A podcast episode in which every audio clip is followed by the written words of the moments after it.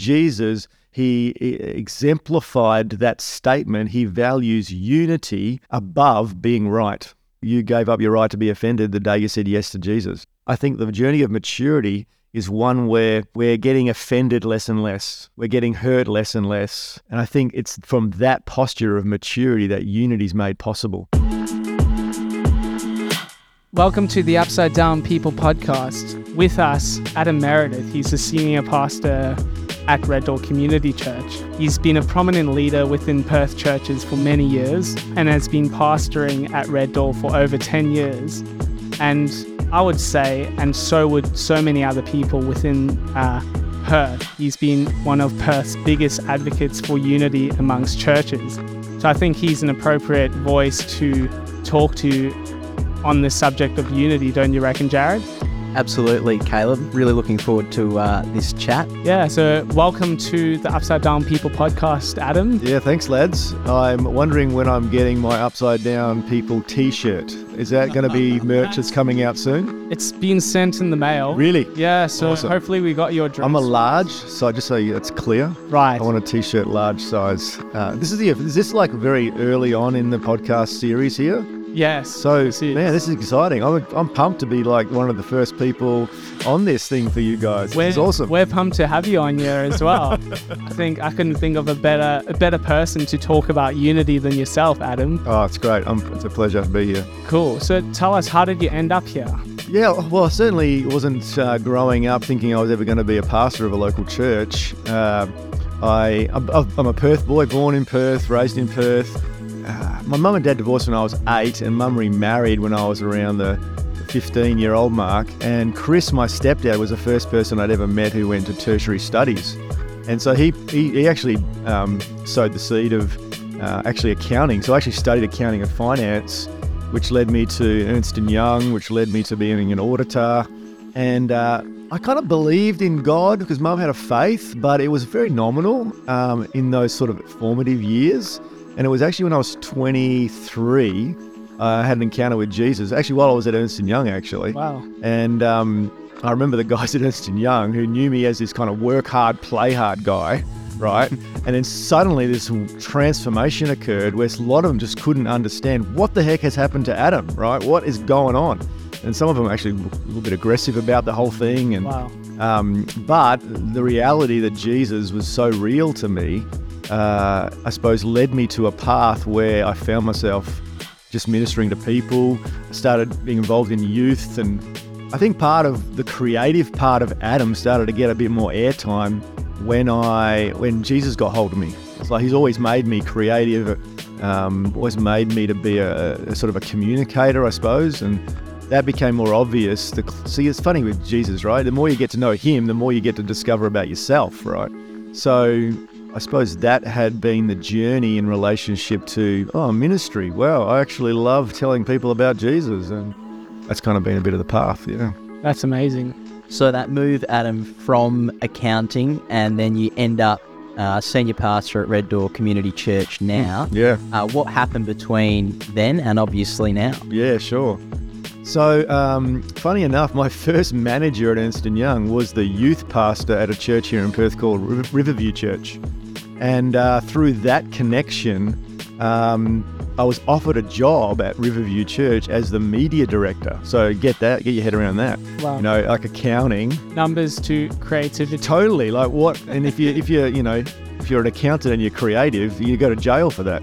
You know, it's called creative accounting. You know, so uh, that wasn't my pathway, right? So suddenly now I'm doing television. I'm doing this creative kind of space, not having been trained for it, but just loving it, and learning a lot of stuff. And uh, I suppose what you discover is that anytime you're uh, doing these types of roles, suddenly, you know, we had a media team of 100 people, right? So you're suddenly not just leading a team of people, you're caring for people, you're, you're envisioning people. And I, I found myself just loving that. And uh, over the course of time, uh, Riverview had different campuses, right? And so there was a southern suburbs campus, a northern suburbs campus in, in here in Perth.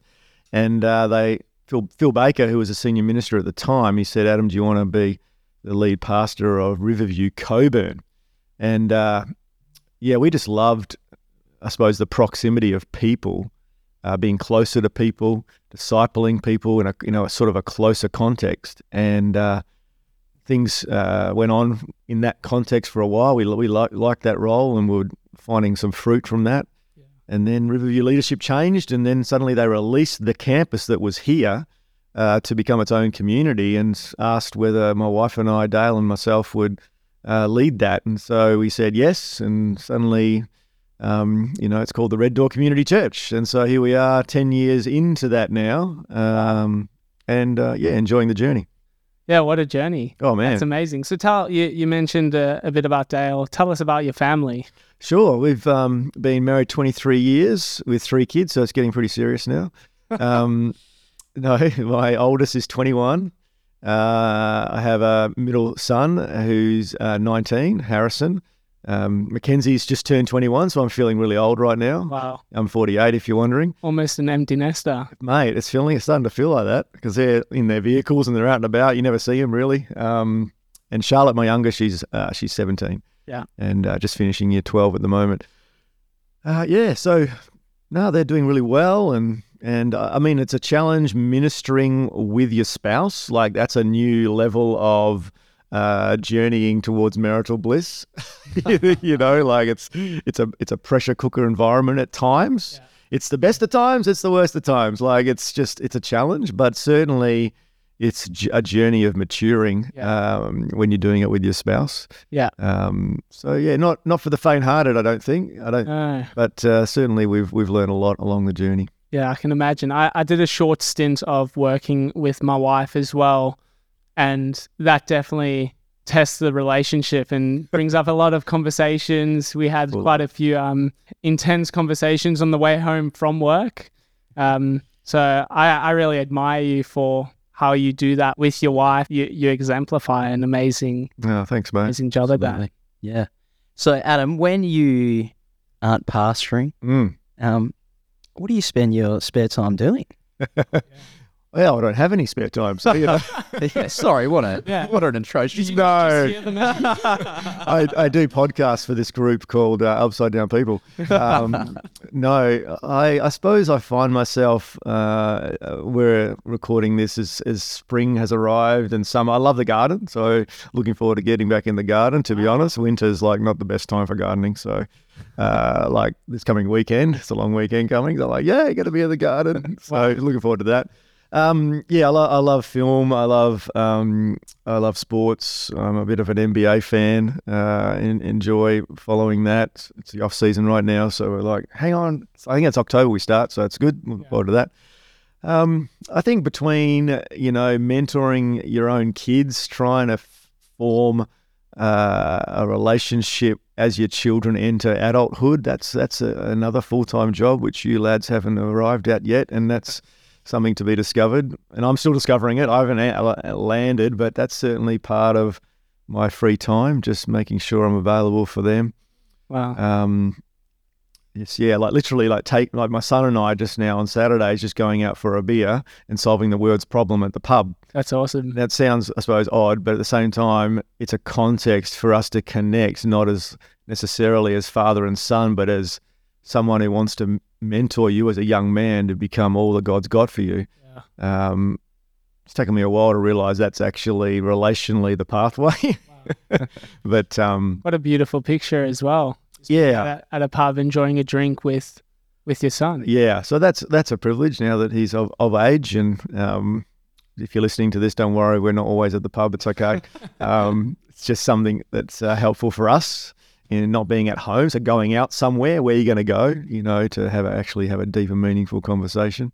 Yeah. Um, yeah. So And I hear you have um well quite the shoe collection or you're into shoes. but go. but also you have quite the card collection, I believe. So Oh gosh. do you mind telling us a bit uh, about what this means? Yeah, confess my sin to you all. Well, I didn't. You, you've labelled it. yeah, thank you, thank you very much. Uh, I I enjoy sneakers.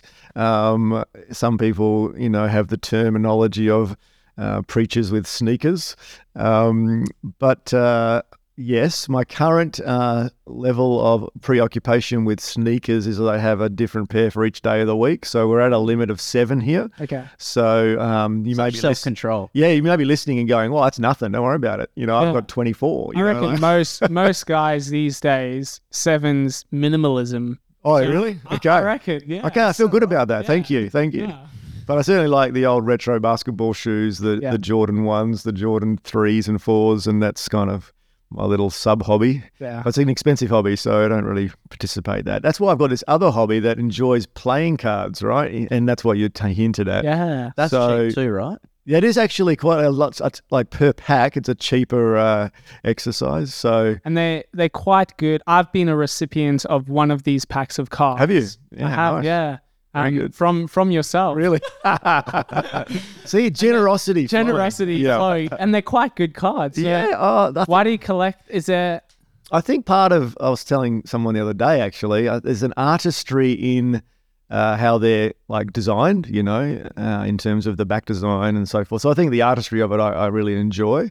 Um, but I have a little uh, interest in um, the idea of, uh, I suppose, card tricks to create an environment of wonder.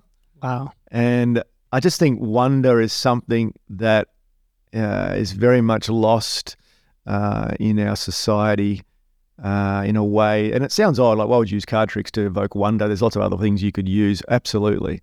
Um, someone did ask me, Adam, how did you get into? You might use the word magic. Like, how did you get into cards or magic? You go, and I heard someone say, "Oh, my question is, how did you ever get out of it?" Yeah, okay. which is that upside down concept, right? So I think as children, we're naturally drawn towards wonder, but as we get older, wonder kind of dissipates as something that, oh, that was that's a childish dynamic. But I think as we get older, we should always have uh, a sense of wonder in our lives, which actually causes us to have a sense of joy and gratefulness and be authentically grateful for the life that God's given us. So, yeah, there's probably a deeper meaning there on No, playing cards. Like, how does playing cards connect to wonder? That's a very interesting connection. But yeah, I suppose for me, that's part of it, part of it. Yeah. And I, I just love, you know, the sense of showing someone something as a, as a, as a trick where they can't explain that. Yeah. And part of me goes, man, that's part of the mystery, you know, the, the, the unexplainableness of God Yeah. is something that you are you comfortable with that, or are you, you, you go, nah, it's just I just if I can't explain it, if I can't grip it, if I can't hold it, then I'm not interested in it. I'm like going, well, hang on a sec, that's where the adventure of life is. The more we embrace mystery, Yeah. the more we embrace wonder.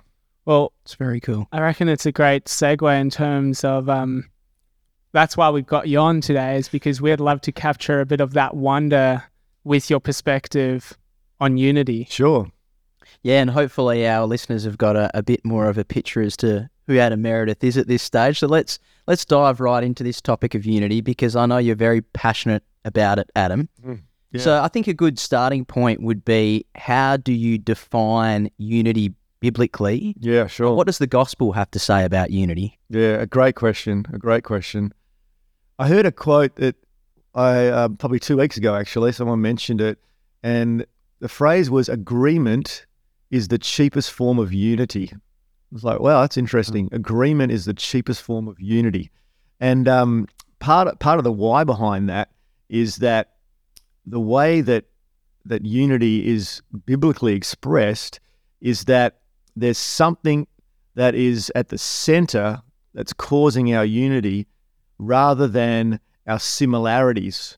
So, what I mean by that is the greater the differential uh, in terms of our differences, the more that the thing that we're unifying around gets uh, magnified. So, if we're, I think some people use that word um, uh, sectarianism. If I'm only going to have a relationship with you, if I'm only going to be unified with you because we are the same or that we agree on certain things, that's that's a cheap form of unity. Right. What what the what the biblical picture is is that can is Jesus big enough, large enough? Is his gospel uh, expansive enough to cause us to be in relationship, connected, unified, loving one another in relational proximity? That he's the reason why we are close, not the fact that we see the same thing or are the same or be the same or agree even on theological issues the same way. Right. Um, so I think the, the more we are able to, as the body of Christ, allow our unity to be singular focus on who Jesus is, what he's done, his death, his resurrection, his ascension, when that is at the core, we should be able to handle our little differences, right? Yeah. And they actually are little in, uh, I'm sorry if you're listening to this, they actually are little in comparison to the magnitude of who Jesus is. He is sufficient to cause us to actually not just be in relationship, actually cause us to be brothers and sisters. Yeah, very good. And so I think, I think that's why I get excited about it because what it ultimately does, unity does, is it exalts and magnifies the person of Jesus. That's what it does. Um, I guess people go, how how are the, how are these people in community? They're so different. Mm. Oh, actually, it must be it must be something bigger than themselves. Yeah. It mu- actually it points to Christ. It points to Jesus in a way that I think nothing else does. Actually, Yeah, very good. So just unpacking that thought a little bit further, Adam. Yep. How does the person of Christ model unity? Yeah, brilliant question. Um, glad you asked it. When Jesus walked the earth, right, he was the, let me introduce a phrasing that's a little bit strange. He was the rightest person to ever walk the face of the earth, the rightest. Jesus valued unity more than being right. Now, let me change that word, he was the rightest, to the word righteous. He was the most righteous person to ever walk the face of the earth, and he did not force his rightness or his righteousness upon humanity. Actually, he laid it down in order to bring us to himself. So, Jesus, he exemplified that statement. He values unity above being right. Wow. So he could have, he could have forced, he could have completely judged the earth there and then, right? Because he's the rightest, he's the most correct. He's, his opinion is absolute truth. But he didn't do that. He laid his own life down to draw us to himself. He wanted to bring unity, reconciliation between us and himself. So the gospel ex- ex- exemplifies that. Does that make sense? That's very cool. Yeah. Put. Going off off the back of that, Adam, uh, what would you say man's pursuit of unity looks like compared to with what you're saying Jesus Christ's pursuit of unity looks like? Yeah, well, I think I think man is, uh, you know, on a mission to exalt being right above unity. So we're happy to have disunity because we've established our identity in our being right. So I'm right, you're wrong, therefore I have value and you do not. So there's this kind of uh, sense of um, exalting oneself because of knowledge or because of I'm right. Therefore, because I'm more right than you are, I have a strong identity. And that's an that's a that's a that's an identity journey that's pushing others down, not lifting others up. And so that is counter that's counter the gospel. The gospel says, no, I'm, I'm here to lift you up, my brother, my friend, my my person that lives next to me, my neighbor, because I'm no longer trying to, you know, grip identity for myself. I'm not trying to um, strive to get identity because it's I already have it. I've already had it not in what I'm doing in my righteousness. I have it in His righteousness. I have my identity in what He has done, not what I've done. So I think I think that's where we you know talk about upside down people. You know this is this is the upside down gospel. We're not trying to get identity from our uh, pursuits or by our uh, competencies or by our achievements or our power or our possessions. No, we have it. Therefore, we're free to be together. We're free to have relationship. We're free to encourage one another. We're free to exalt one another. I'm no longer using all my energy to get identity. Yeah. It's all, all done. Reminds me of the um, passage in John where it says, um, By this my disciples will know me by the love they have for one another. So it it is that like you're not trying to be right, you're just trying to keep Jesus the center. Yeah, true, true. So true. It's very good. Um, would you say there's an importance in having this conversation around unity? I, I do, because I think unity is the will of Christ. It's the will of Jesus. Um, in our dividing, in our separating, in our division, we're actually making the name and person of Jesus look ugly to the world around us. So when we actually exhibit a unified body, we are demonstrating to an onlooking onlooking world, and have no mistake, they are watching. Okay, they are watching to see whether the unity that Christ calls us to is exhibited in the quality of our community. And the quality of our community is how we are connected, how we uh, love one another, how we accept one another. Just like you just mentioned, you know, the way we love one another reveals to the world that we are His children. We are His. We belong to Him. And so I think that uh, that, that prayer in John 17, Jesus' high priestly prayer, he is almost giving the world the right to reject him if it's not backed up by a unified, loving community mm. that calls themselves the body of Christ. Uh, and so that's that's a very sobering mm. idea. Uh, I heard this quote maybe a few years ago, and uh, if you haven't, it might be a bit of a slap in the head. So I apologize in advance for this. But division in the church is breeding atheism in the world. Wow. That's so brutally strong, right? Do you want to unpack that a bit? Yeah, for sure. So I suppose the the nature of John 17, he's con- Jesus is connecting the fact that there's this unity. He uses the phrasing complete unity, which almost suggests that there's different levels of unity, which I think they are. You know, we've mentioned a few like agreement and so forth. But he's describing this complete unity. When the world sees this complete unity, there will be such a stark reality to that, to the world around us, that they will come to the conclusion that the Father in heaven has sent the Son. And that is a unity that I don't think we've actually seen yet. I don't, we've done structural unity, and the world is not amazed. We've done uh, all sorts of different attempts at unity, but the world is not um, struck by the claims of Jesus. Claims of Jesus are radical, right? He died on the cross. He rose from the grave. He's alive. Um, you know, this this the claims of Christ are uh, are challenging, right? But the world's not struck yet.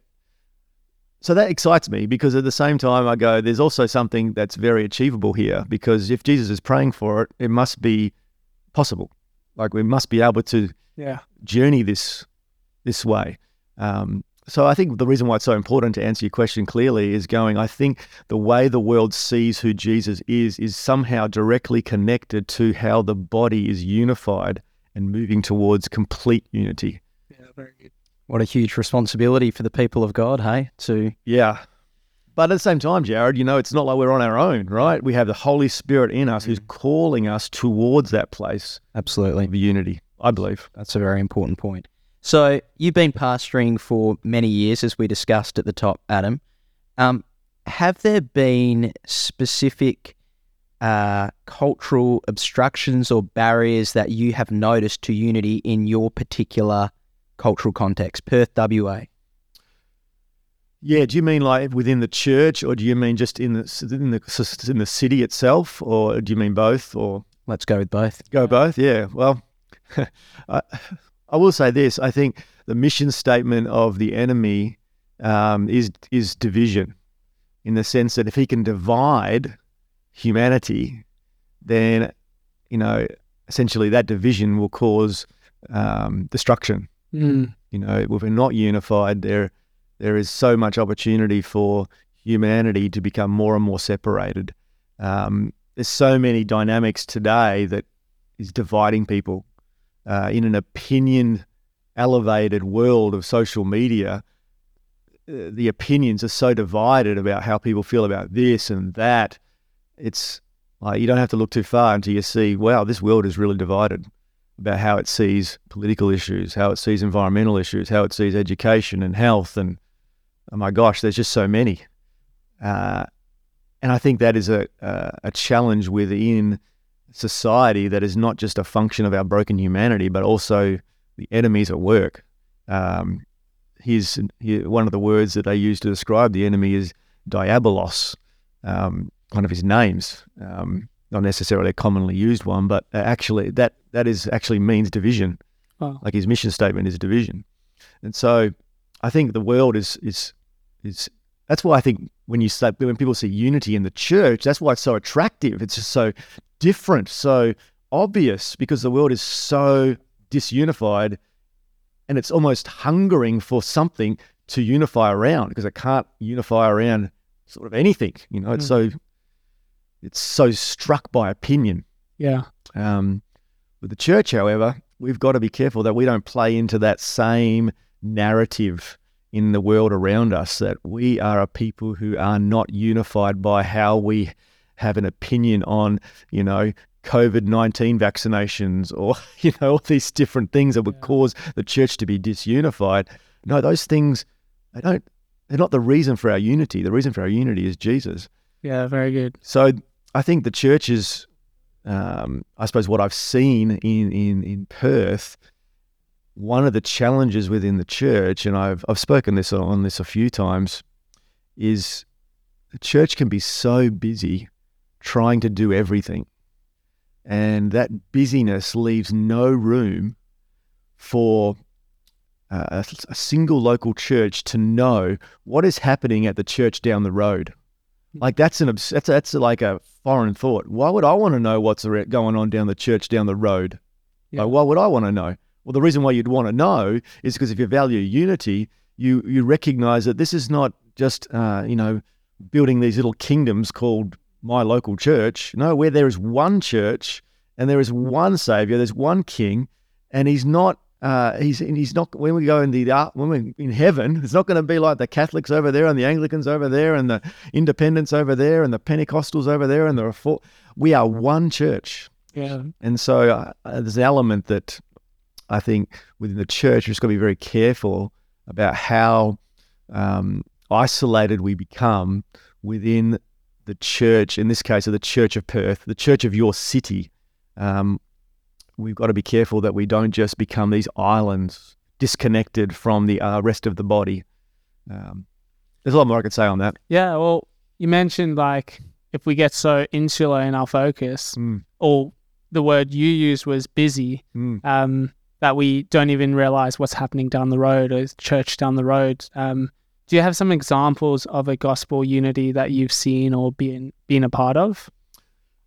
Yeah, I think part of um, what I've been a, uh, directly a part of here in Cockburn. Um, Cockburn is, if you're not familiar, um, the city of Cockburn is a, our local LGA, local government area. And um, since about 2007, I've been trying to, uh, I suppose, facilitate more relational unity amongst the church leaders. Uh, and it's not just church leaders, it can be paraministry leaders, it could be business, Christian business leaders, um, in a way that st- I think it really starts with building relational trust.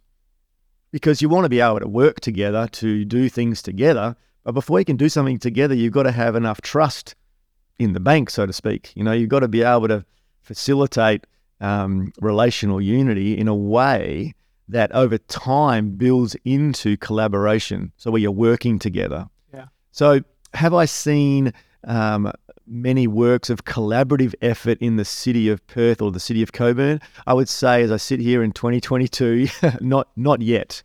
But what I've been seeing is slow, ever so slowly trust being built, trust being built within the body, where there's a deep love for one another, there's a deep relationship with one another, where one part of the body is hurting, we're all hurting. But so there's so basically right now, every Thursday morning, um, the Church of Cockburn is invited to pray together. And since 07 to now, probably this last 18 months, we've seen the most take up of people wanting to gather together for prayer, Wow. wanting to gather together for, for relational connection, where you're not just you know you're just known as that church down the street. You actually know know them, know their heart, know their calling, know the the gifting that's on that particular church. Um, I've always thought about the idea that why would why would we develop a homeless ministry out of Red Door when the church down the street is ridiculously gifted? Why wouldn't we just send people down to help with what they're doing? Why would we reinvent the wheel at our end?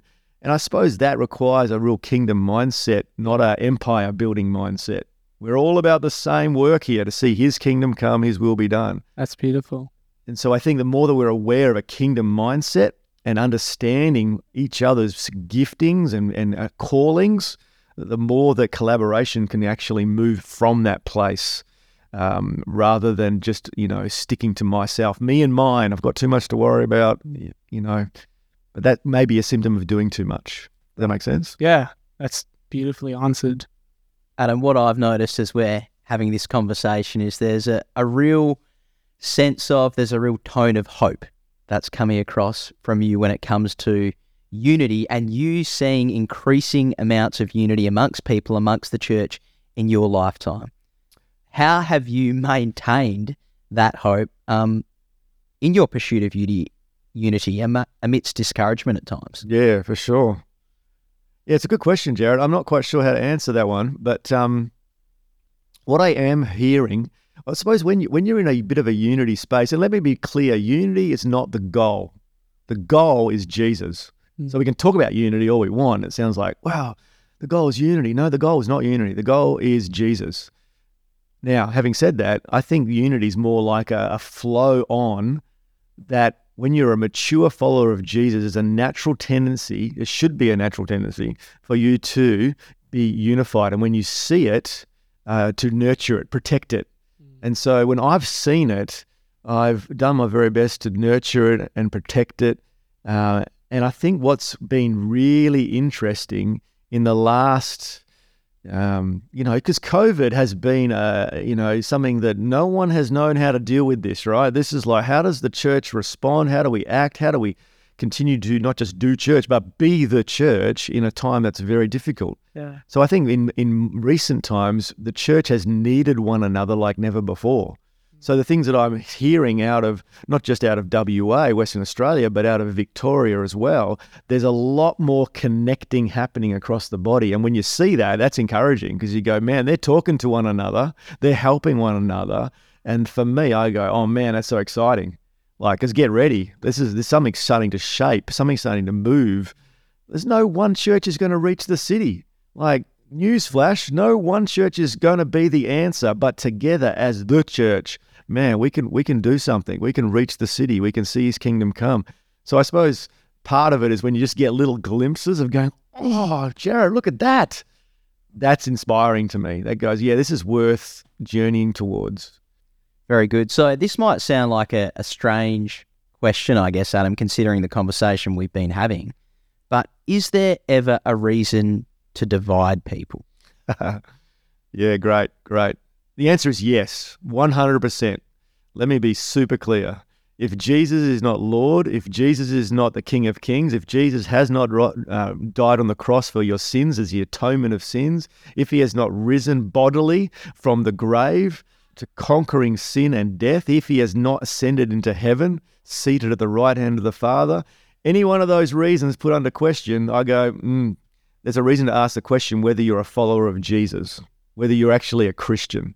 And that may be a frontal assault to some listening, but I, I tell you that if that is not at the core, right, then we've got some questions to ask whether we're actually family, whether we're actually following the same Jesus that we're talking about. The challenge was as soon as I enter that conversation, you begin to become aware of what are the primary things of the faith and what are the secondary things of the faith. Yeah, very good. I know people divide over whether women should be in leadership and teaching. I know people who divide over whether speaking in tongues is something that you're allowed to do from the pulpit. I, I know people who get all bent out of shape and and Jesus didn't leave us the Nicene Creed. He didn't give us the Apostles' Creed and goes, hey, everyone, just so you know, these are the primary things and these are the secondary things of the faith. Well, They didn't do that. What did he leave us? He actually left us his spirit. And his spirit is meant to draw us into all truth. Yeah. And I think all that all truth is exemplified in the reality that when we see Jesus in one another, that's what draws us into unity. Mm. I know some people go to other churches trying to look for how do I correct their theology. I'm going, don't go to another church to correct their, their theology. Go to another church to see Jesus. Yeah, and if you posture yourself in that way, man, it's going to, it's, you will, you will, you will find him. Yeah. And therefore that will be the very glue that unifies you. Yeah. Obviously, we're, we're um, humans mm. and humanity and people don't have a complete uh, understanding of the truth. No one holds the truth to themselves. Mm, Um, so we can't claim to be Jesus, essentially. no. So we're trying to work this thing out. We're trying to interpret scripture and, like you're saying, what's the primary, what's the secondary, what's Yeah. what's really worth no, like fixing our attention on, what's not, and that can be a really messy process, especially in the church where it's made for people like me and you who need Jesus. Essentially, Mm. we're not perfect. So, with that, how do we then approach a Christian brother or sister that is causing division, or we can see that they will start causing division? Yeah, obviously, we want to be able to try and strive for unity, Mm. like we've been talking. But then there is that difficulty of when things aren't ideal and on everyone's not focusing on Jesus. Yeah. Um, even if like when we are focusing on Jesus, we're still Mm. still fall short. Um, so how do we approach? Yeah, it's a great question, and one that I have battled with myself. Uh, how do we help people be drawn into unity? And I think the answer that comes to a sense of the letter brings death, but the spirit brings life. It's very easy for humans in their good intentions to create endeavors that are unifying. And so, what I mean by that is, okay, let's do this together, and sort of this forced sort of involvement, you know, where you must come and be involved in this. And it's almost like a man made unity, if that makes sense. Uh, what I've seen when I consider what is the unity that Jesus is praying for, I see a more spirit birthed unity. It's it's a spirit birth unity where it's not necessarily the work of it's not the work of man, it's the work of God in people and through people. And I suppose it's being more and more sensitive to the spirit birth unity spaces rather than the man made um, works of unity Yeah. the reason why I say that is because when I meet a brother and sister who, uh, you know, they're so definite about, you know, this particular secondary matter causing me to leave the church or, um, you know, to reject that church or, um, at the end of the day, um, that transformation that happens in another is, has to be a work of the spirit. I, I can't position myself to convince them otherwise. You know what I mean? I can't I can't make a, a sound enough argument to convince them that um, potentially you, you might be looking at this the wrong way. Um, I can, all I can do is pray for them because I think you, this this complete unity picture is something that's that's birthed out of revelation because the Spirit of God has illuminated it. Mm. Um, so within the uh, city of Cockburn, there are churches who don't want to connect. They don't want to be involved in a sense of what can we do together. Mm. Um, there's a tribalism that's going on inside of their church community in a way that's kind of like, no, no, we'll just keep to ourselves. And you know, how how can you convince that? You know, Yeah. um, you can't. But what you can do is you can posture yourself to go, hey, when the timing's right and there something something drops out of heaven for their hearts, you go, oh man, you're my brother. Mm. And how do I respond in those moments? I think is because this is ultimately God's grace doing this, right? It's not like you know it's, it's all on us, right? Jesus is praying for it. That's why he's praying for it because it's not all on us. If it was, we'd we're we're, we're broken. It's not going to happen. Yeah. How would you encourage then someone who who's listening perhaps and they really struggling with some of the contentions that you've mentioned where they have this um, idea that the church they might be going to or even that has drawn them away from the church um, is causing division within themselves because they see their, that that church is focusing too much on a secondary issue or focusing like not on what they think is the primary issue, but they really wrestling with it honestly in terms of this person. Mm. Um, how would you encourage them to strive for for Jesus Yeah. uh, and see, yeah, that that picture of unity? What does that look like for them? Yeah. I certainly don't want to um, belittle that process. So if you are listening, please know that um, what you are experiencing is certainly not some sort of simple, quick fix answer.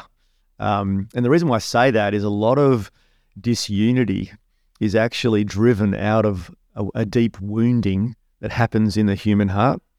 Um, when I say that, part of um, the journey of resentment and bitterness that we may have experienced because of a particular event that's happened to a person. There's a wound there that almost the wound is the thing that's speaking rather than um, a, a, pure posture of I want to I want to unify. So I suppose what I'm saying that is is the first thing we've got to do is we've got to look at the plank in our own eye. We've got to look at the, in the mirror and go, what is it in my heart that's causing me to be divided from my brother or sister? Um, and if it's a place of resentment and bitterness, we've got to be honest about that, and we've got to say, Lord, heal my heart firstly, um, before I can venture into a space of unity. Because a lot of the time it's it's unforgiveness that's driving our disunity. I don't want to be unified with that person because they hurt me last week, right? Um, and I think that you know that's one of the challenges with church, right? Because we make ourselves vulnerable, we open ourselves up, and we get hurt. And uh, I want to say, if you're listening today, um, as a representative of church leadership, can you please forgive me for the bitter, for the for the moment of hurt that you've experienced? And you might be thinking, well, Adam, you didn't hurt me. Um, but what I want to do is I want to I want to probe the space of going. Is it is it possible that you could forgive that person in order that you could w- have a journey towards unity? Does that make sense? Yeah. So I think I think we've got to firstly look at unforgiveness when we're if we're injured and then once from your from a posture of freedom consider um, those secondary primary matters from a viewpoint of freedom rather than a viewpoint of unforgiveness mm. does that make sense I, I, I, would say to you it would look very different if you're looking through the lens of freedom yeah. versus the lens of I'm bitter and twisted about this this particular church and this particular situation. Um, and then re- reassess from there. Yeah, and what an opportunity that gives, like you're saying, the spirit to intervene and be your strength in that moment because it's something that we can't, or it's very hard to try and muster that up ourselves. And it gives the opportunity for like redemption and reconciliation to to come through as well. So true.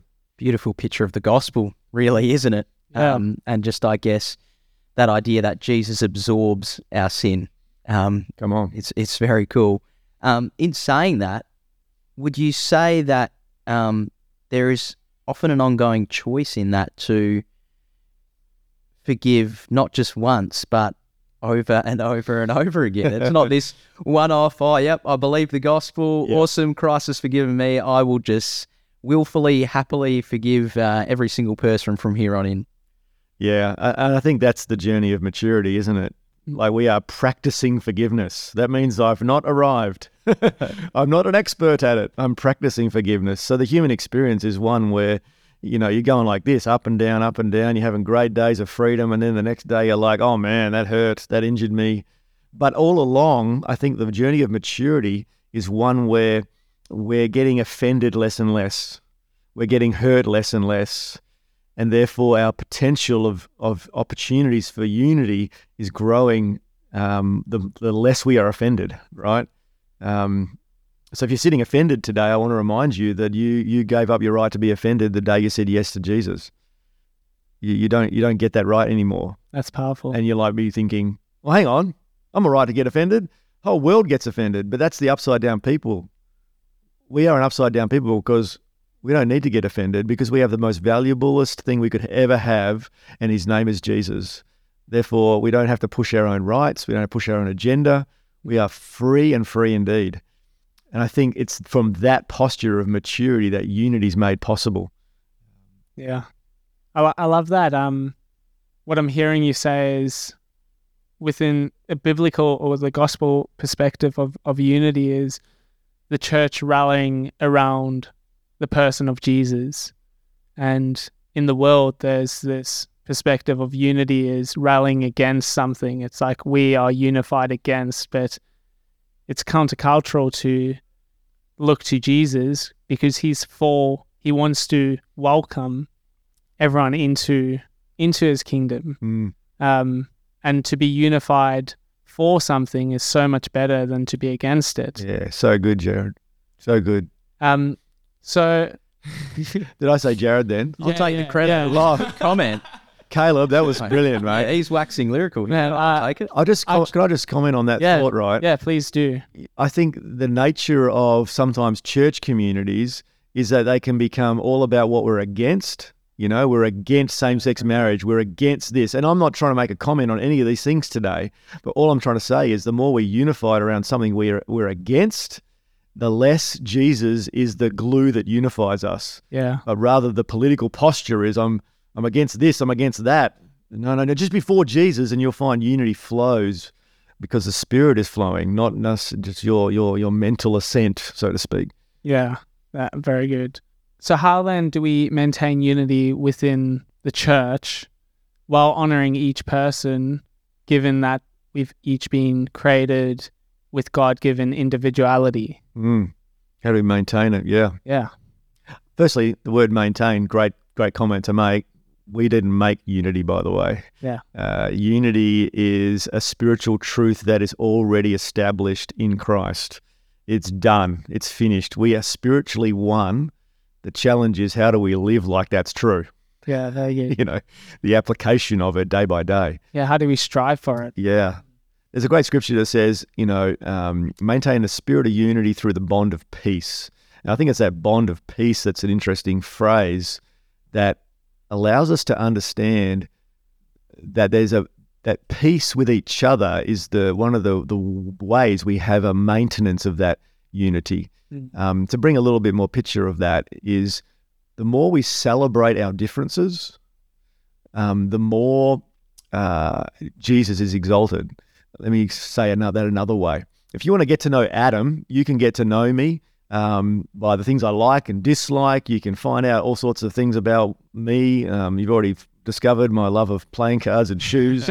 um, but if you really want to get to know me, right, you've got to get to know my wife, right? My wife, Dale, somehow, I don't understand, she brings more Adam out. Yeah. She brings more of me out. And if you want to know more of me, you've got to embrace her because she's my one flesh covenant wife, right? Yeah. Now, this is a little mini picture, right, of Jesus being the groom and his body. His body is the most diverse group of crazy people you've ever met in your life. But the more you embrace the body, the more Jesus, you, the more you know him, the more you see him, the more it's, he's just like a crystal that is actually more vibrant than you could ever imagine. But if you dismiss half the body because they don't agree with the, your position of theology on these particular matters, you've suddenly limited your ability to see the, the, the more of who Jesus is. Mm. Um, so the, you get to see more of the groom, i.e., Jesus, the more you embrace the the amazing differences and celebrating those differences that exist in the body itself. Uh, so I think that's part of the idea is how we celebrate each other. How do we celebrate our differences? Mm. Well, I'm only going to celebrate the evangelists that are in my community because all about evangelism. Well, that's good, but there are clearly four more uh, parts of the body that are clearly articulated Yeah. the teachers the the the shepherds the apostles Very good. um, the evangelists are part of it but it's not just all about the evangelists Yeah. if that if that's just one way of thinking about it right Yeah.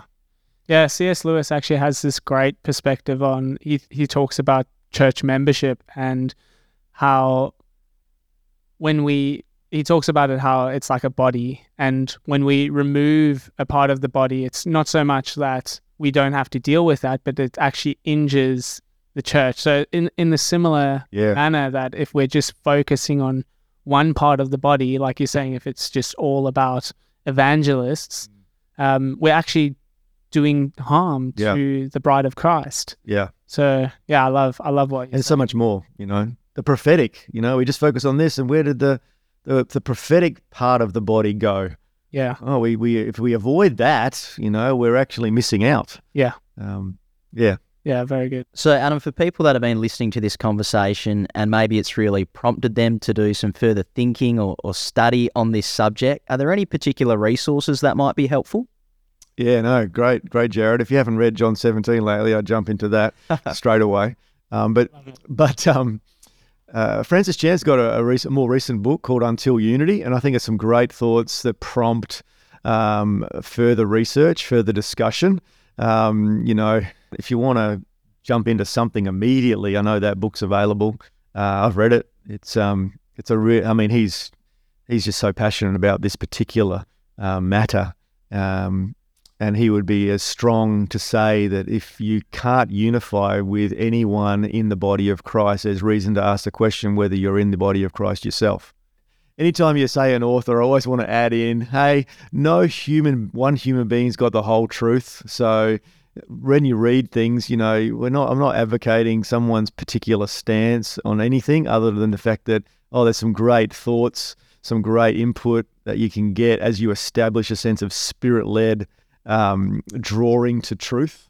Um, the other thing that happens, you might be listening to this, and I've mentioned something, a few things about your local government area. You could be wondering how maybe you can connect into something that's happening more local to where you are. Um, I think for the longest time, church has been focused on potentially uh, denominational movement. Like, how is this denominational movement um, going forward? Uh, and I think where this unity space is changing things a little is being a bit more geographically minded. Uh, what are we doing in Cockburn? What are we doing in my local LGA? So we use a phrase in, in Western Australia. It's being slowly being established. It's certainly not an organisation. It's just a way of describing how does the church come together in a local government area. And we use the phrase geo network. Um, so you might have a you might have a prayer geo network relational space happening in your area and so the way you may want to find out about that is through a website um, that's um, GeoNetworks or GeoNetwork, sorry, singular, geonetwork.com.au. Yeah, thanks so much, Adam, for for chatting uh, to us on this topic of unity. I, I, personally love how you just zoomed right out and said, "Okay, well, what actually matters is Jesus. This this unity is secondary to who Jesus Christ is. And, and I think that's what the gospel is about. It should draw us back to Jesus. Come on. So thank you so much for bringing our attention in unity to what it all matters. No worries. You've been a great guest. We hopefully can uh, speak to you again soon. Hopefully, this has been an enjoyable experience for you as yeah, well. it's great, mate. Well done. I'm so proud of you guys doing this. Fantastic. Yeah, we love it. Thanks, Adam. Thank you. It's been great.